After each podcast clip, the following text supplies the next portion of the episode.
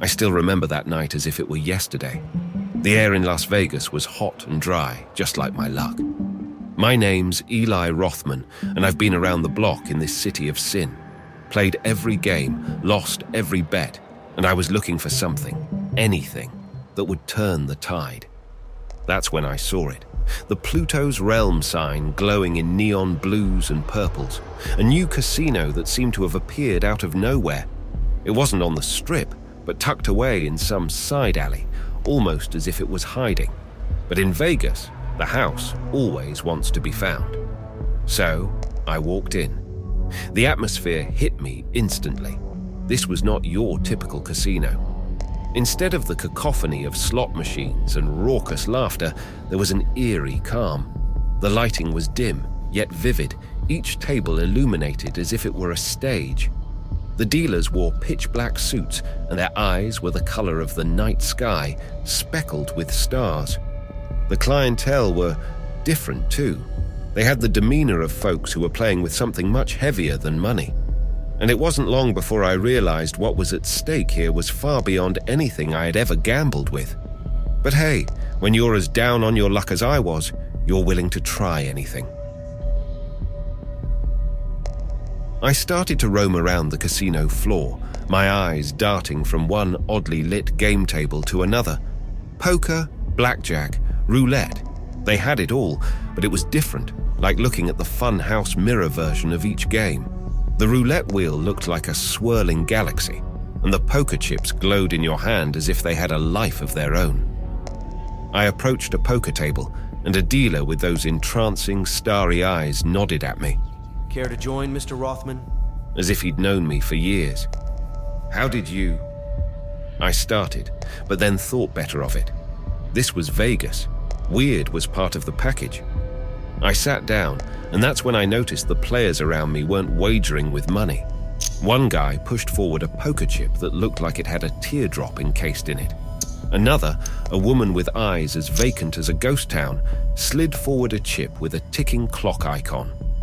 Intrigued, I looked at the chips in front of me. There were symbols on them, too a heart, a brain, an hourglass. I instinctively pushed forward the chip with the heart symbol. Ah, emotions. The currency of the reckless. The dealer smirked, dealing the cards.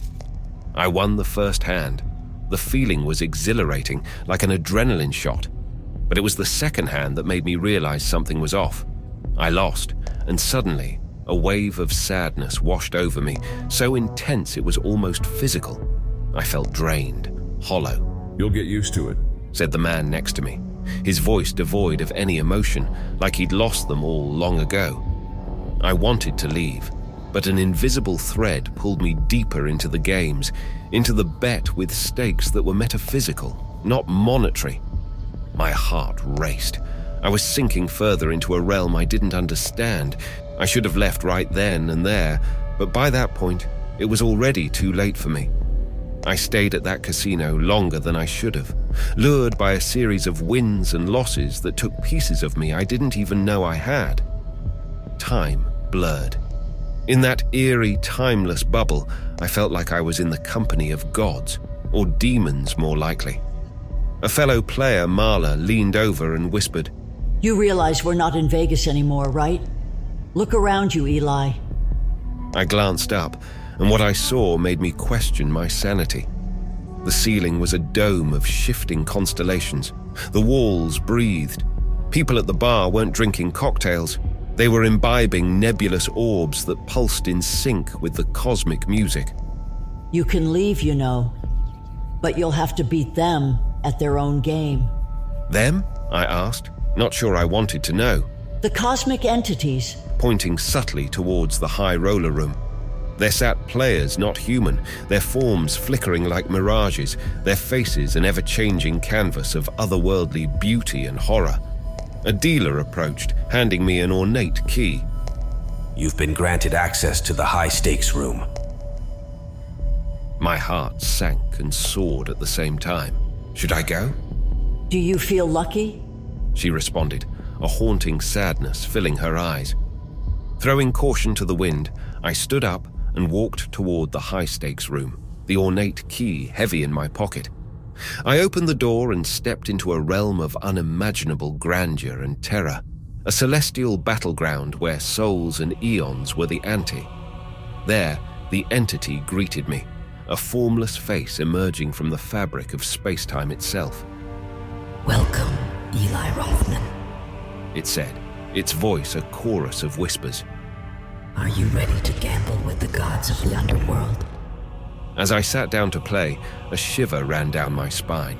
The entity dealt the cards, each one a fragment of a dying star, and the game began. It felt like poker, but played in an arena of dimensions beyond understanding. The entity placed its bet, the stakes being a millennium of cosmic silence. The implications were too vast for me to grasp.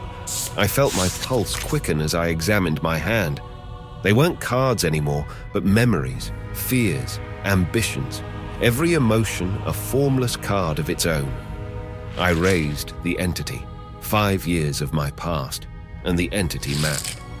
Are you certain, Eli Rothman? Time is not just money here, it is existence. I nodded. Deal the next card. The entity flipped the card onto the table. It was a nebula exploding into a supernova. It grinned, an unsettling sight. It seems you lose, Eli Rothman. Your past is mine. I felt it then, a wrenching sensation as memories tore away from me, faces and names vanishing into the celestial prison that was Pluto. I was losing myself, yet I couldn't stop. Desperation filled me. I needed to win, not for the memories, but to escape this endless cycle of cosmic entrapment. The entity dealt again, and this time I gambled with my deepest fear. And I won. The entity hit, the sound echoing like a cosmic dissonance. You may retrieve what you lost, and something of mine. My memories flowed back into me like a returning tide, accompanied by a newfound sensation the entity's fear. Now it was time to leave, to escape from this Pluto bound hellhole. I stood up, the room shimmering as if in protest. I think I'm done for tonight. You may leave, but remember, you are forever entwined in the fabric of Pluto, the celestial prison. You may find your earthly troubles trivial compared to the cosmic horrors you've glimpsed. As I stepped out of the high stakes room, the casino disintegrated into stardust behind me, depositing me back into the Vegas night. I looked around. The people, the lights, the casinos, all appeared so trivial now. I walked away, haunted and enlightened, forever carrying a piece of Pluto's cosmic terror within me. I found myself walking the streets of Vegas, the city's neon glamour a stark contrast to the existential abyss I'd just escaped. My phone buzzed. It was a text from an old friend I couldn't remember ignoring. The memories I'd wagered and won back settled into me, but they felt distant, almost alien. I hailed a cab and told the driver to take me to the airport. As the cab maneuvered through the sea of lights and sin, I realized I couldn't go back to who I was before tonight not after glimpsing the cosmic dread that lurked beyond our reality. The driver dropped me off, and I boarded a red eye flight back to my hometown. As the plane took off, I gazed out of the window at the sprawling city below. Somewhere down there, another version of that otherworldly casino probably still existed, waiting for its next victim. But it could keep waiting. I wasn't the same gamble hungry Eli anymore. When I got home, I felt a nagging emptiness, a void where my deepest fear used to be. I'd left it behind, somewhere in that cosmic casino on Pluto. But what I hadn't realized until now was that the entity had also left something within me, a sliver of its cosmic fear. I carried a piece of Pluto, a fragment of the celestial prison, embedded in my very being. I lay in bed, unable to sleep, pondering the night's horrors. Suddenly, my room's walls seemed to stretch into infinite darkness, as if beckoning me back to Pluto. With a shudder, I realized I was forever tied to that distant world and its ancient entities. In the silence of the night, I thought I heard the faintest whisper, a celestial murmur echoing across space and time. It was a reminder, a call, an invitation for the next gamble. I closed my eyes, knowing that although I'd escaped for now, I was forever bound to the cosmic horrors lurking in the abyss, waiting for their next opportunity to reclaim what was lost. Sleep was the last thing I wanted, but exhaustion had other ideas. The world stretched and folded around me like reality itself was melting. When I finally opened my eyes, I was standing on a barren, icy wasteland. The icy surface cracked and shimmered under Pluto's dim sun, a horizon of death stretching infinitely.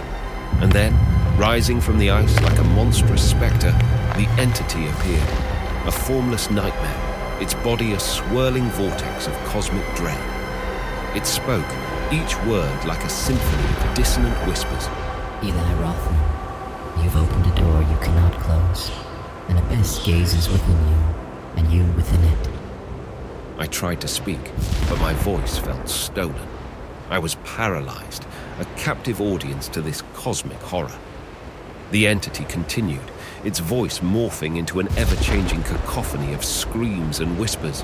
You wear my mark now, a cosmic brand forever etched into your soul. This place, this isolation, this emptiness will become you and it. Do you feel the weight of existence, Eli? The eternal cold? That is but a fraction of the dread you've absorbed. The dice have been thrown, but the game is never over. I jolted awake, drenched in a cold sweat, my heart pounding against my ribcage like a frenzied drum. The room was pitch black, but the haunting words of the entity reverberated in my mind, filling the darkness with unseen terrors. I glanced at the alarm clock. It was 3:33 a.m., a mocking mirror of the numbers that had seemed so lucky in that accursed casino. Was it a coincidence or the universe's twisted sense of humor? I couldn't tell. I got up and walked to the kitchen, trembling. As I poured myself a glass of water, my reflection in the window morphed. For a split second, my eyes were not mine. They were voids of infinite blackness. I blinked, and it was gone. Just a trick of the light, or a whisper of the nightmare yet to come. I realized then that this was not over. I was marked, bound to a cosmic dread far beyond my understanding. The entity was not just a nightmare, it was a living, breathing fear woven into the very fabric of my existence. I sat at my kitchen table, my hands shaking uncontrollably as I pondered my next steps. I needed to go back to Vegas. In that moment, I made a silent vow. I would face this terror. I would confront the entity. I would gamble once more, not for years or memories, but for something far more precious my very soul. It was a high stakes game, but I was all in.